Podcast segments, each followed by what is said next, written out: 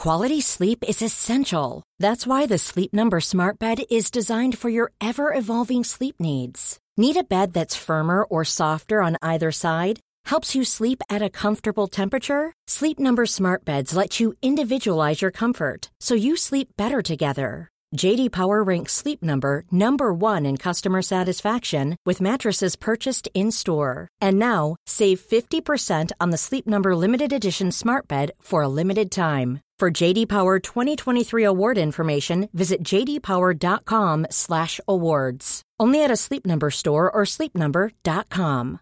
Ready to pop the question? The jewelers at BlueNile.com have got sparkle down to a science with beautiful lab-grown diamonds worthy of your most brilliant moments. Their lab-grown diamonds are independently graded and guaranteed identical to natural diamonds, and they're ready to ship to your door. Go to BlueNile.com and use promo code LISTEN to get $50 off your purchase of $500 or more. That's code LISTEN at BlueNile.com for $50 off. BlueNile.com code LISTEN. Hi there, this is Martina Navratilova, and you're listening to the Tennis Podcast.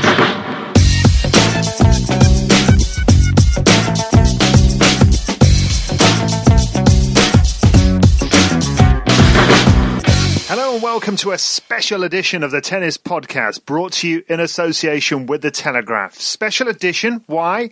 Because the ATP World Tour Finals is due to start on Sunday. The draw was made on Thursday night, and Catherine Whitaker and myself, David Law, we can wait no longer to talk about who's playing who, what might happen, get some ridiculous predictions in, and hear your thoughts as well. Take your questions at Tennis Podcast on Twitter. On this edition of the show as well, we'll talk to Tim Henman, who tells Catherine what he thinks will happen when Britain plays against Belgium in the Davis Cup by BNP Paribas final. And Tim Henman reveals his own plans for being part of that final, and you might be quite surprised to hear what he plans to do. Catherine Whitaker, hello. Hello. Hello. Uh, Catherine, you've had a, a bit of a shopping mission today, haven't you? It involved Roger Federer.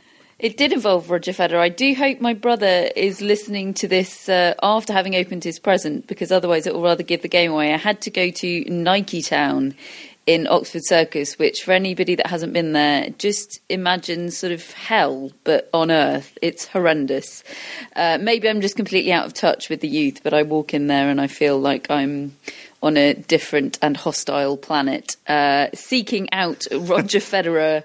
Uh, branded uh, clothing attire for my brother's birthday present. Well, Absolutely. How how selfless that is. And of course, as we know, your brother is the number one, uh, or at least in his own mind, Roger Federer fan, and therefore he has to have the appropriate attire. Now, last night we were saying that the, the, the big one is upon us. The ATP World Tour Finals, the top eight players in the world. This is a tournament that has been running for decades. We now also know that it will be held in London in its 10th year because it has been extended that contract at the O2 Arena until 20, 2018. And, and it has been just one great big success, that tournament, hasn't it, Catherine? It never ceases to amaze me when I walk in the place and see just how vast it is how they fill it twice a day, often when the doubles matches are on as well. And, you know, they've been doing it year after year. They're, they're getting 250,000 people a year in that stadium.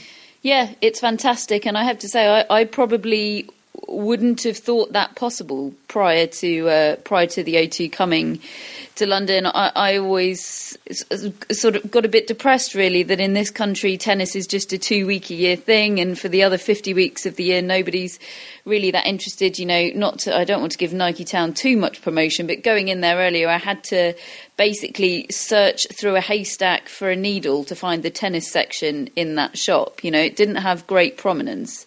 But then the fact that the O2 is full two sessions a day, it's an enormous arena, full two sessions a day uh, for over a week is, I mean, you just can't argue with that, can you? It's been a monumental success. No, it, it, certainly has, and fantastic news. Congratulations to Chris Kermode and all the team that put on that wonderful event.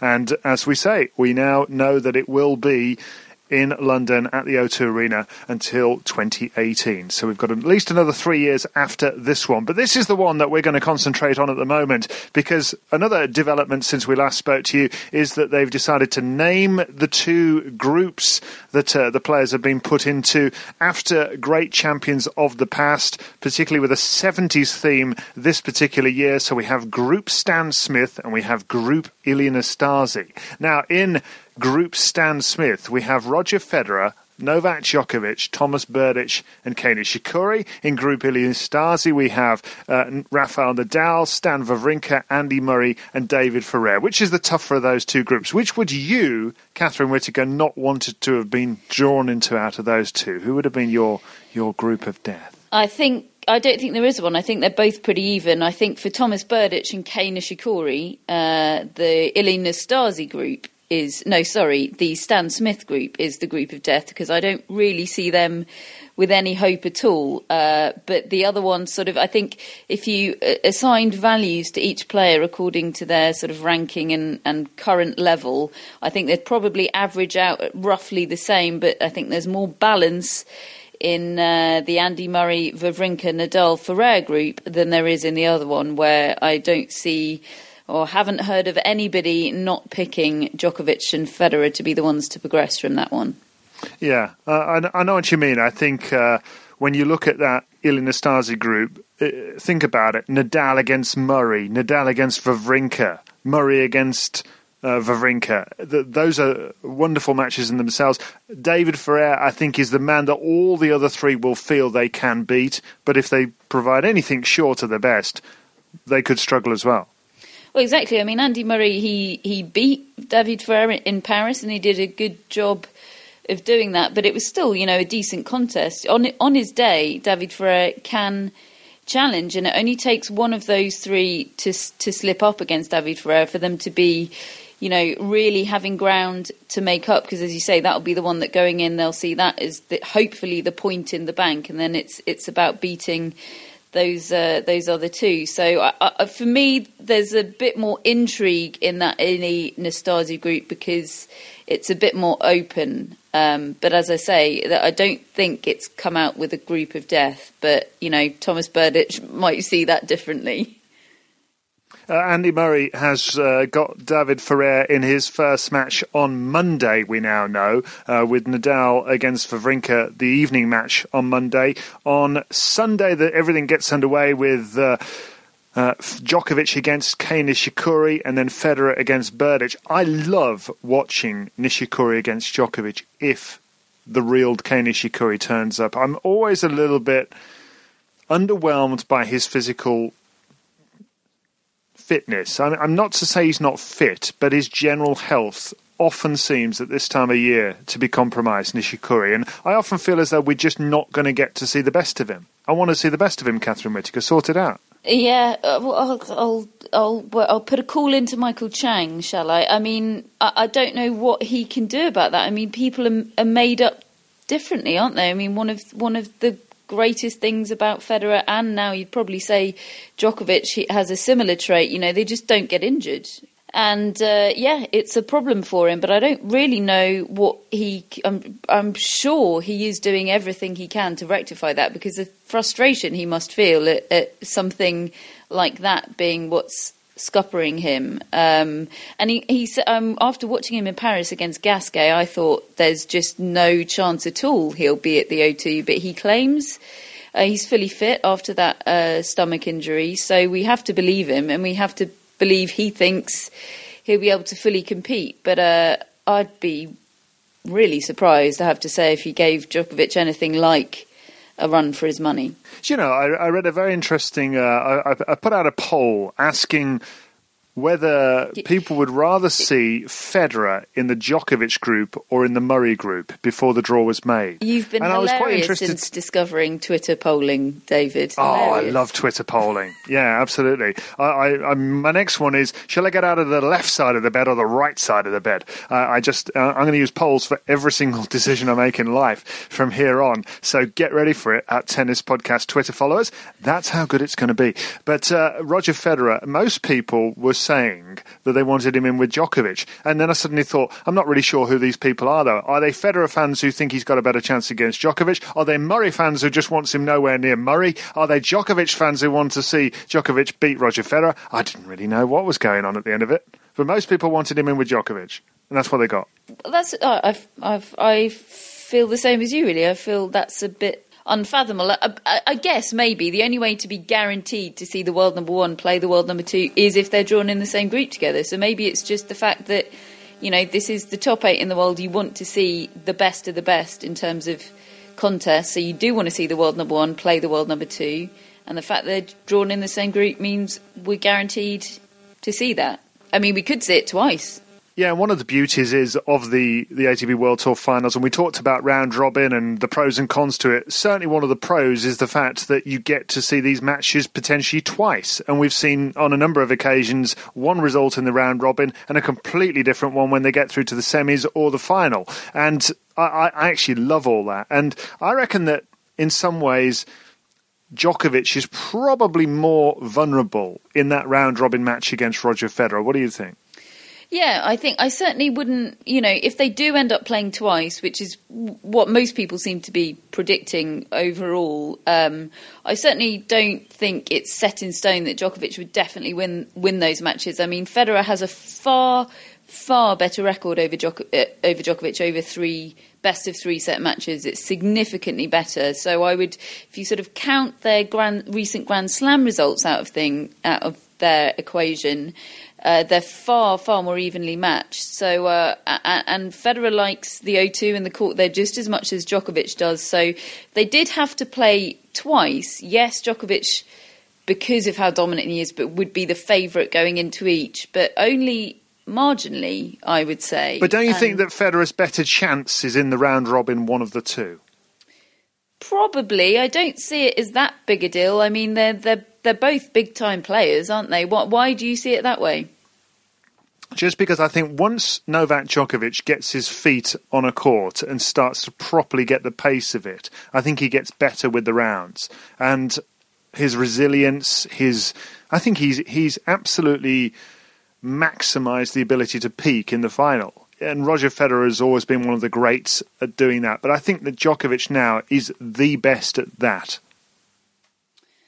I suppose I wouldn't. I suppose I I can't disagree with that. Um, but I just I don't think that's maybe the most significant factor. I think Roger Federer would have a chance, a significant chance in in the round in the group stage, and and also if they played again in the final, perhaps a ever so slightly diminished chance in the final. But I don't see that being that significant significant a factor. Yes, you're absolutely right. Of course, Djokovic has perfected that art, but that was an art that Federer perfected years ago. And as I, as I say, best of three makes a big difference in the rivalry between these two.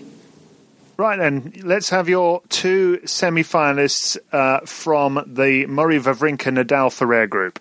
Um, I'm going for Wawrinka, and I'm going for Andy Murray. Okay, uh, in which order? That order?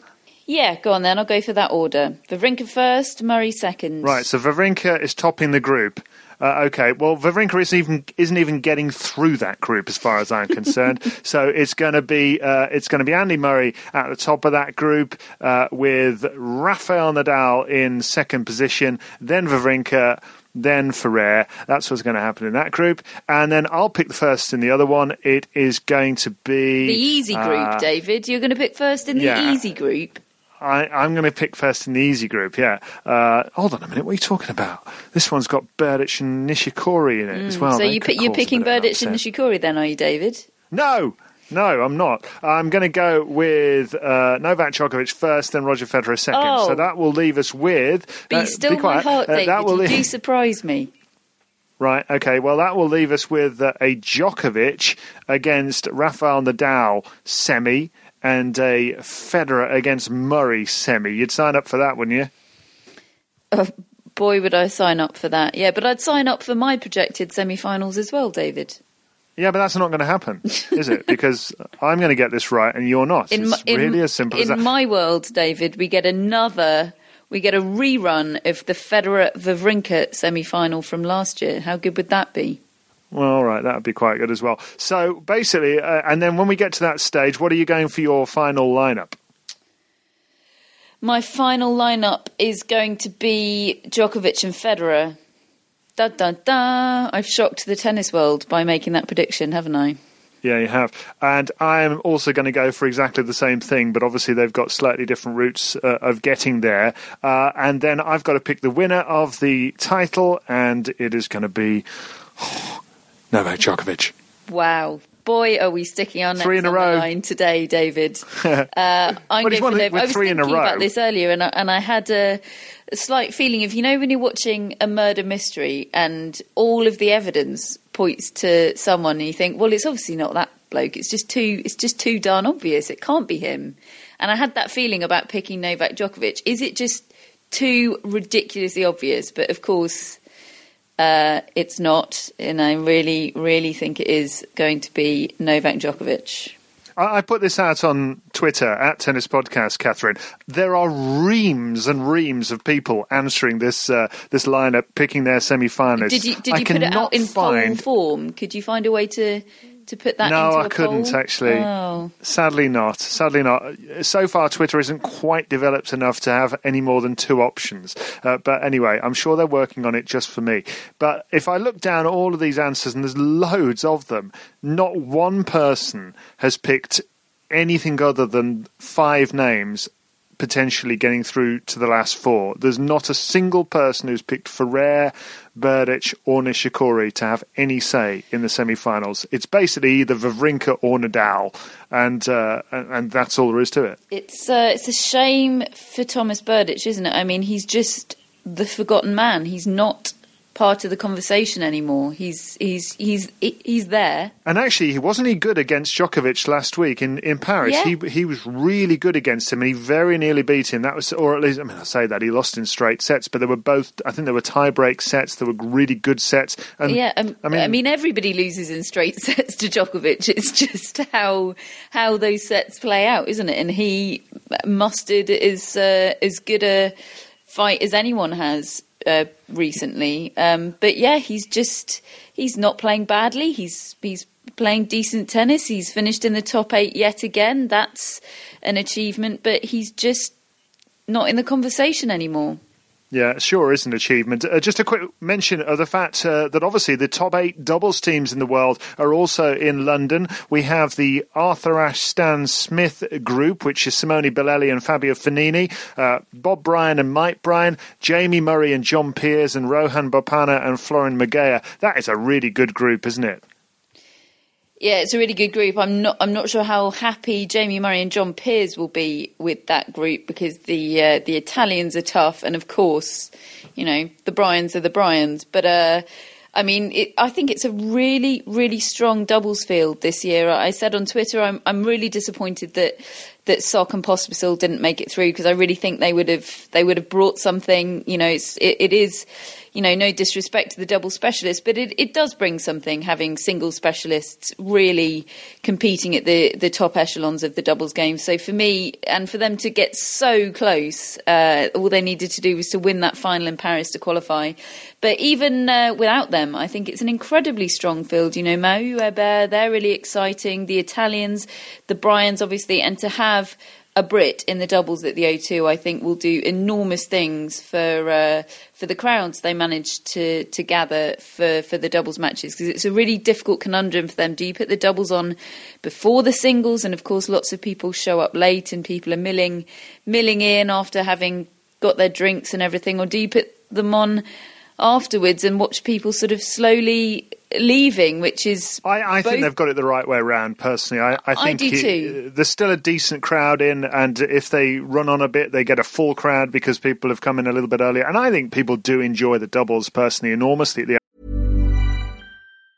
Quality sleep is essential. That's why the Sleep Number Smart Bed is designed for your ever evolving sleep needs. Need a bed that's firmer or softer on either side? Helps you sleep at a comfortable temperature? Sleep Number Smart Beds let you individualize your comfort so you sleep better together. JD Power ranks Sleep Number number 1 in customer satisfaction with mattresses purchased in-store. And now, save 50% on the Sleep Number limited edition Smart Bed for a limited time. For JD Power 2023 award information, visit jdpower.com/awards. Only at a Sleep Number store or sleepnumber.com. Cool fact a crocodile can't stick out its tongue. Also, you can get health insurance for a month or just under a year in some states. United Healthcare short term insurance plans, underwritten by Golden Rule Insurance Company, offer flexible, budget friendly coverage for you. Learn more at uh1.com. I'm Sandra, and I'm just the professional your small business was looking for. But you didn't hire me because you didn't use LinkedIn jobs. LinkedIn has professionals you can't find anywhere else, including those who aren't actively looking for a new job but might be open to the perfect role, like me. In a given month, over 70% of LinkedIn users don't visit other leading job sites. So if you're not looking on LinkedIn, you'll miss out on great candidates like Sandra. Start hiring professionals like a professional. Post your free job on linkedin.com/people today. To. I think it's the best doubles crowds aside from Wimbledon that I see all year. I think uh, you see some great uh, doubles crowds as well in Asia. You see some good ones in America as well. They do love watching their doubles as well. But I, I do think, in terms of a big stadium, uh, big event feel, feel it is certainly the O2 that, that has the best of it there. I think we're going to get uh, Bolelli and Fognini going through, and Jamie Murray and John Peers. Sorry, Bryan Brothers. Oh, that's that's bold. Wow. Okay. I mean, Bri- the Bryans haven't had uh, a particularly great past few weeks, to be fair. So that's not. I mean, just to just to agree with you, Da- David. There, I'll take one moment to agree with you. They are they are relatively great crowds, and I think anybody that does make the effort, or even accidentally stumbles upon the doubles because it overruns or whatever. People absolutely love it. It's such a fantastic spectator sport, the doubles. But I think people don't necessarily account for it in their plans to make sure they get there in time for the start of the doubles. I think people think, oh, well, you know, get there at a, a leisurely half six, watch the end of the doubles. And I think often people are surprised by how much they enjoy it.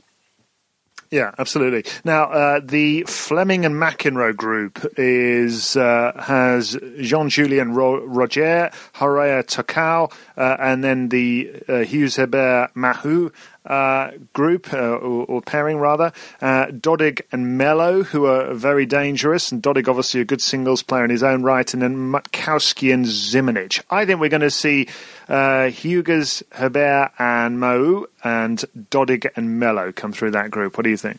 Hugues, Pierre Hugues Herbert. Um, Oh, don't don't pick me up on my pronunciations. I'm good at this. Um, I think that it's go. I agree, uh, Bear and I think don't think Makovsky Zimonjic are going to do it. Can I just copy you and go for Dodig and Melo as well? No, Um, who were the fourth pairing, David? Just remind me. uh, it was Julian, Rojer, and Tecau. Ooh, Jean-Julien They Rojer, the Wimbledon good friend of champions. Andy Murray. I'll go for Rojer and Tecau. There we go. All right then. Oh, crikey! I wish I'd gone for them. Anyway, uh, that's uh, those are going to be the semi-finals as we see them. Uh, now, the tournament in general has had some fantastic memories, hasn't it? I, I, I always remember standing on the court back in my ATP days when uh, Gustavo Kuerten won the tournament in Lisbon when it was held there, beating Andre Agassi in the final. Never heard sound like it. Uh, and ma- not only because people were celebrating Guga's win, it was more the, the reception they gave to Andre Agassi, who I think probably the Lisbon crowd thought maybe they'd never get to see him, and they chanted his name in defeat. And he looked in a trance, to be honest, at the time, but it was one of those great moments. Uh, any particular moments stand out in terms of matches that you've seen over the years? Oh, I mean, so many. The uh, the Nalbandian victory over Federer a few years back in Shanghai. Last year, that Wawrinka Federer match. I mean, there weren't that many great matches uh, in last year's event, but that Wawrinka Federer match really stood out, both for the quality of the tennis and for some unexpected additional drama. And uh, I think it was the very first year the uh, the event was held at the O2, and it was that final group stage match between Murray and Del Potro, and it was so close as to who was going through, and it was coming down to percentage of games won, and of course that was changing with every game that passed. And at the end of the match. Uh, nobody knew who had gone through. The, the the maths it took a while for the computers to catch up because it was such a uh, a changeable, fluid situation, and and the drama of that, you know, emphasised all that is great about the round robin format. I think. Yeah, no, I'm with you there. Ilya Lekovich says Del Potro against Soderling in 2009, third set tiebreak, funniest match I ever saw. Amazing ball striking. You can imagine it, can't you? I do hope we get Del Potro back at the top of the game in the future. Money Mike says Federer against Nalbandian in 05, the one you referenced there, Catherine. Some of the tennis that Nalbandian played in that Tennis Masters Cup. Oh, it was just mind boggling. Aidan Kelly says Murray against Nadal a few years ago uh, in 2010, I think it was. Gonzalo Gonzalez against Federer, extraordinary forehands that Gonzalez was hitting that day. Uh, although Federer ended up going on and still winning the tournament, I seem to remember. Now Nalbandian against Federer, you mentions as well. Arda says uh, the Madrid Masters final in 2011. I don't think we're talking about the same thing there somehow, Arda. Uh, Ali says the Hewitt Ferrero final in 2002, a five set epic in that one. Federer against Safin. Remember that 2018 oh. tiebreak uh, that uh, Drama Girl is telling us all about in Houston. I am not going to forget that one in, in a hurry. Tabarak says the one that really stands out is Blake against Federer, and a few people have nominated that simply because of the virtuoso performance that Federer put on that, that time. And I remember when you spoke to James Blake earlier on this year, Catherine, on the tennis podcast, he was talking about how he would play great tennis and think he could beat anybody in the world, and then he would face Federer playing like that and realised actually there is another level. Yeah, and that's what so many people are experiencing now against Novak Djokovic, isn't it? Yeah, sure is. Now, let's hear, shall we, from Tim Henman, the man who carried Great Britain along with Greg Rusedski for many years in the Davis Cup, and yet they never managed to get beyond the first round of the World Group. Now, Great Britain stands on the brink of winning the Davis Cup for the first time in 79 years, and it is because Andy Murray and team have managed to get to that position. They're going to be playing Belgium in just a couple of weeks' time in Belgium, and Catherine Whitaker has been talking to Tim Henman. Tim, you were a servant for Great Britain in the Davis Cup for many, many years. Back then, in the 90s and noughties, could you ever have envisaged a Davis Cup final that Great Britain have coming up later this year?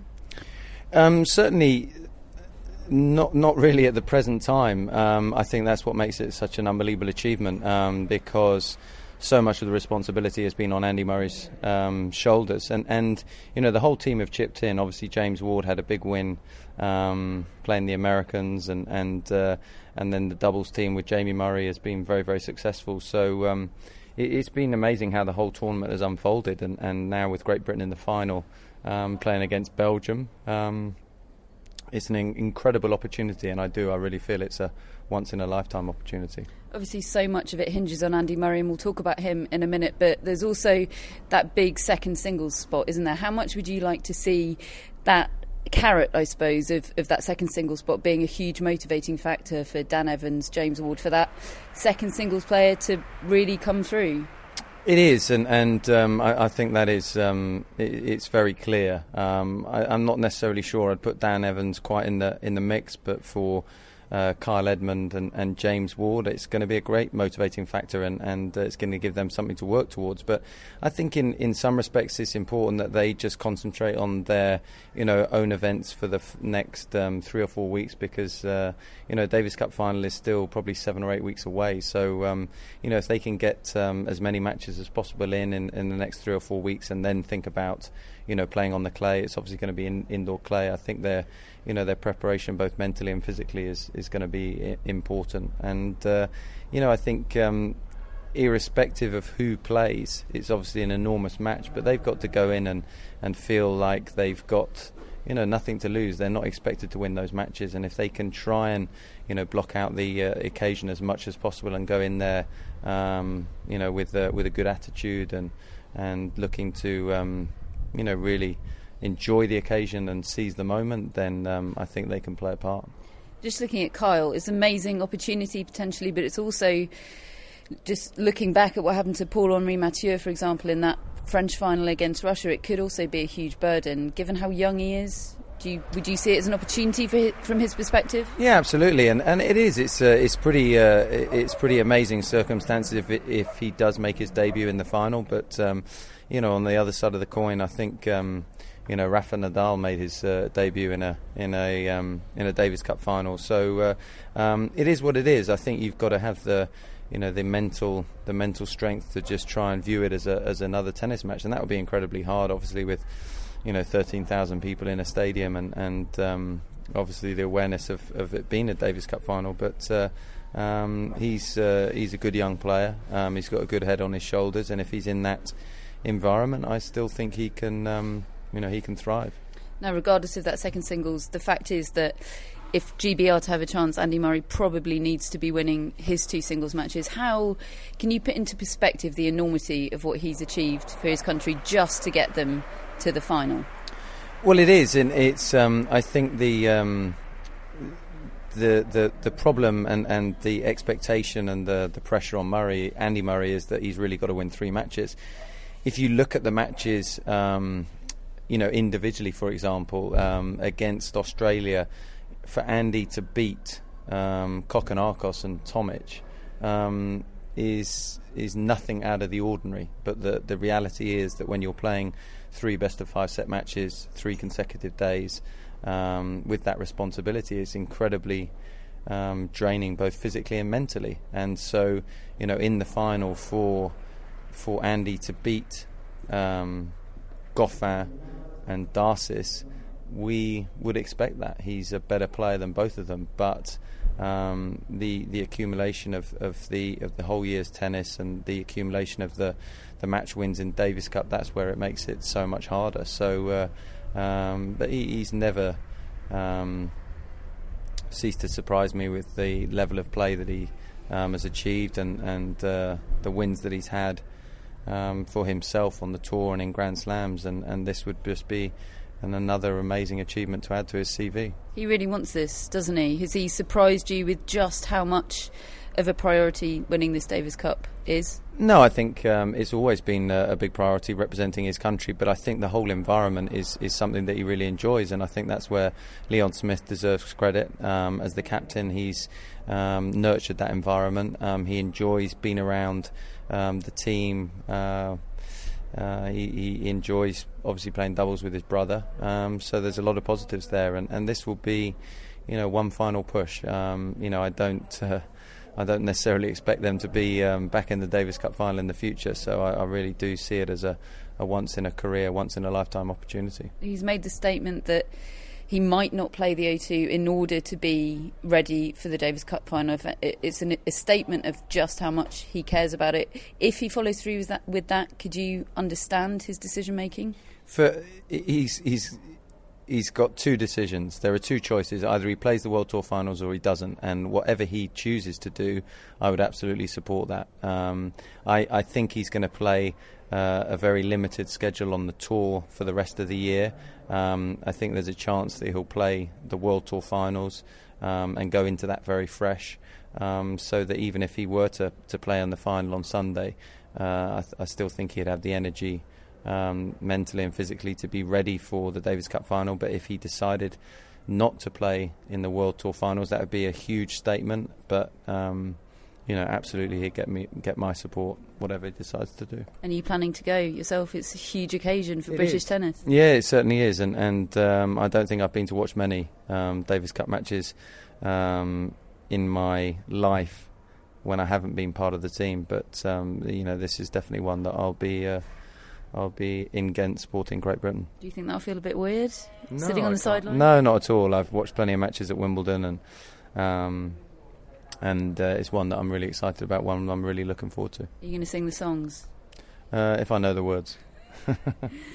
Catherine, I can't believe it. Tim Henman is going to the Davis Cup final as a fan. I love it. I love the thought of him sat there with his face painted, chanting along to all the songs. Do you think he'll have the face paint and the wig? I don't know. He's probably a bit too too cool for school for that. I don't know. it is. It's amazing though. I can't, I just can't believe he's. Do- I mean, there would not be a broadcaster that is there that would not want to have him on their team. I'm sure the B- I know the BBC have asked him. Uh, I know that all sorts of people have asked him, but he wants to go with his family. He wants to go as a fan. Yeah, I love that. I love that. He knows he wouldn't be able to enjoy the experience in the same way were he there working. He obviously doesn't need need the money, need the work. So why not go and just enjoy the experience? I think it's wonderful. I think it's great that that's how he wants to experience it. And he obviously it's important to him that uh, he takes his family as well, which is which is great. Maybe it'll be an opportunity for them to gain a bit of understanding of everything. He, I mean, he was as great a servant as I said in my intro to him as Andy Murray has been and had you know there were there were ties when he had Greg Rusedski for for support, but there were plenty when he didn't. You know, I remember that tie against Thailand. That was one that sticks out to me where he he won it pretty much single handedly. He played both singles and the doubles. Um, you know, he he knows what it takes to to win a tie, and I think he's to to win a tie almost single handedly with the help of with the help of one uh, doubles partner, and I think he's full of awe and shock, really, that Andy Murray's been able to do it tie after tie after tie, whilst also maintaining a position in the world's top three. It's extraordinary. I think also he was very quick to point out that this may be a one time only opportunity, and Britain have got to take this. I, think he was even more unequivocal than that. He said, "Not maybe." I think he he thinks in in the near future it is not going to happen again. This is it. This is the opportunity to seize, and uh, if if we don't do it now, uh, we probably well, not never say never, of course, but it could be another seventy nine years away. So, you know, the time is now. No pressure or anything, Andy. Yeah, absolutely. Now, the uh, other interesting point he was making there, you did that interview a few weeks ago, but he mentioned how Andy Murray had got this dilemma about whether to play the O2, whether not to. It now looks just a couple of days away from the start of the tournament that he's definitely going to play unless he has any more setbacks.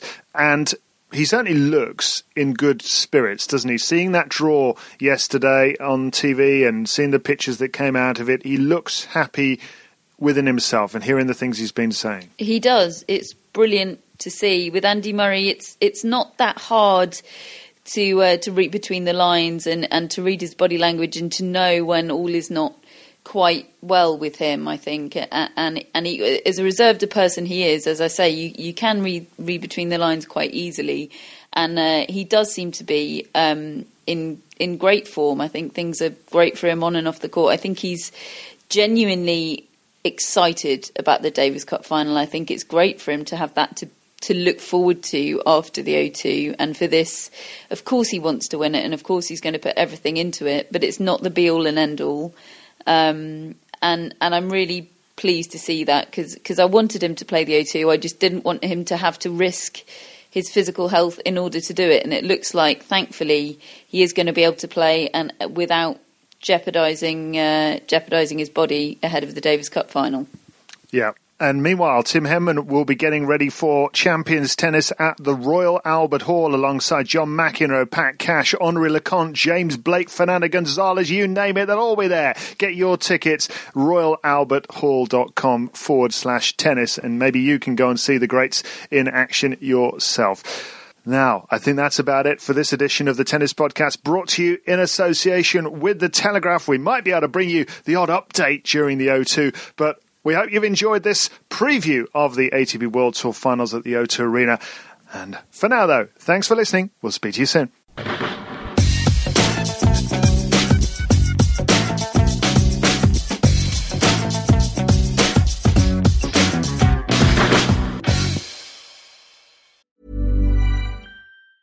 Hi, I'm Daniel, founder of Pretty Litter. Did you know cats tend to hide symptoms of sickness and pain? I learned this the hard way after losing my cat, Gingy. So I created Pretty Litter, a health monitoring litter that helps detect early signs of illness by changing colors, saving you money and potentially your cat's life. Pretty Litter is veterinarian developed, and it's the easiest way to keep tabs on your fur baby's health right at home. Go to prettylitter.com and use code ACAST for 20% off your first order and a free cat toy. Terms and conditions apply. See site for details.